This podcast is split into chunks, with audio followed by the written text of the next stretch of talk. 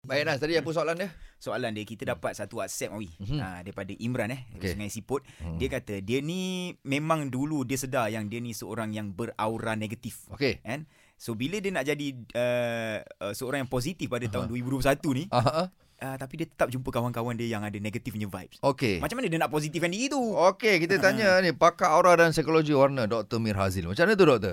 Pada pandangan saya tadi, Allah mula mengajar kita ni tentang sehat apabila memberikan kita ujian sakit. Contohnya hmm. macam waktu COVID ni, baru kita akan lebih memberi perhatian hmm. untuk menjaga kesihatan diri, jaga kebersihan contohnya kan. Aha. Jadi sebelum ni pun kita berwuduk tapi kita tak melihat wuduk itu sebagai satu benda yang kita nak pelihara. Sedangkan bila berwuduk ni kita pelihara daripada bersih, sen- Yeah. sentuh tak tentu barang kan contoh kan Betul. betul betul Hmm. supaya kita menjaga kebersihan. Jadi samalah juga. Mungkin kita dilandakan ujian seperti yang bertanya tu, mungkin dulu dia rasa dia banyak buat benda yang kurang Yes, baik, Hmm. yes, kurang seimbang lah. Ha, kan? Ha, jadi bagaimana nak memperbaikinya tadi belajar daripada kesilapan, Hmm. belajar daripada kelemahan diri dan sentiasa kena kena mencari panduan. Seperti mana orang kata ubat hati itu ada lima perkara dan salah satunya adalah berkawan dengan orang-orang soleh. Ya. Berkawan dengan orang-orang baiklah Hmm. ataupun cari lingkungan yang baik. Hmm. Bila kita dekat kepada wifi baik ni tadi, itu Hmm. langkah awal. masyaallah Macam dengar Zayan Indah di Hati ni pun satu langkah awal untuk Hmm.